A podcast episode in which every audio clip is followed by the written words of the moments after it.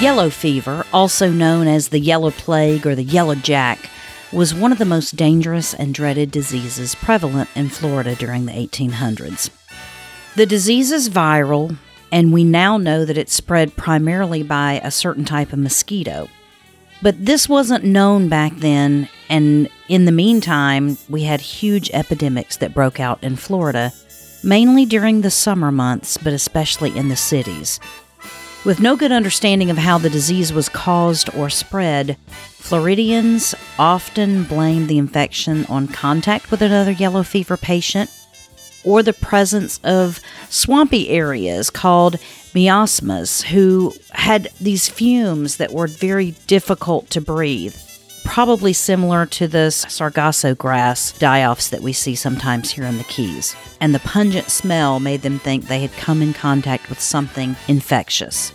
Preventing yellow fever became an essential part of life in Florida, and entire communities were built and developed to provide a place for those who could afford it to get away from the sickly downtown areas during the summer months. Yellow fever even affected the social seasons, as many businesses and schools just closed down during the hottest month of the year to avoid the danger. As more people moved into Florida and transportation by rail became faster and more common, well, the yellow fever epidemics became larger and even deadlier. A series of outbreaks emerged in 1887 and 1888 in cities across the state, infecting thousands of workers and wrecking local commerce. Larger port cities like Key West, Tampa, and Jacksonville were the hardest hit. Hundreds of residents fled the cities while those who remained tried every conceivable method to combat this scourge whose origins they could not understand.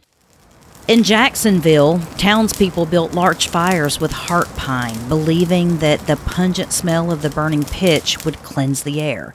They even shot cannons packed with heavy charges in the center of town with the belief that the shock waves would break up the invisible organisms responsible for causing the fever.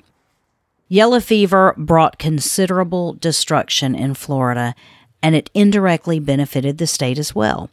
The severity of the epidemics in 1887 and 1888 led legislators to take action by forming the State Board of Health to help combat the problem. The board met for the first time in 1889 with Dr. Joseph Y. Porter of Key West as the first state health official.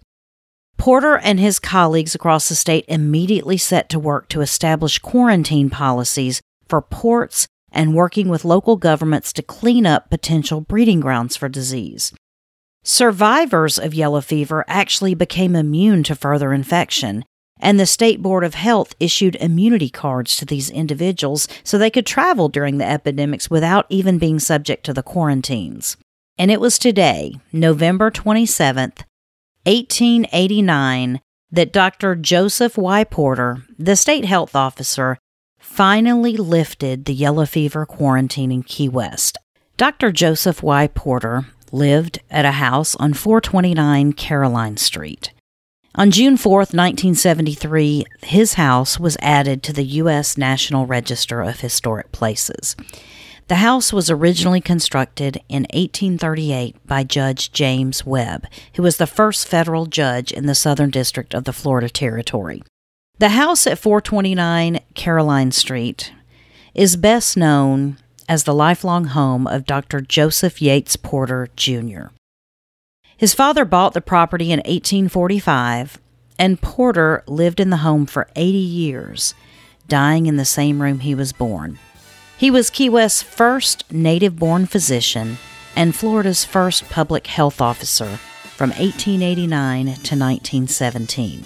He was instrumental in controlling yellow fever, reforming sanitation and quarantine practices, and initiating health legislation. Porter was among the first physicians to recognize yellow fever as transmissible by mosquitoes.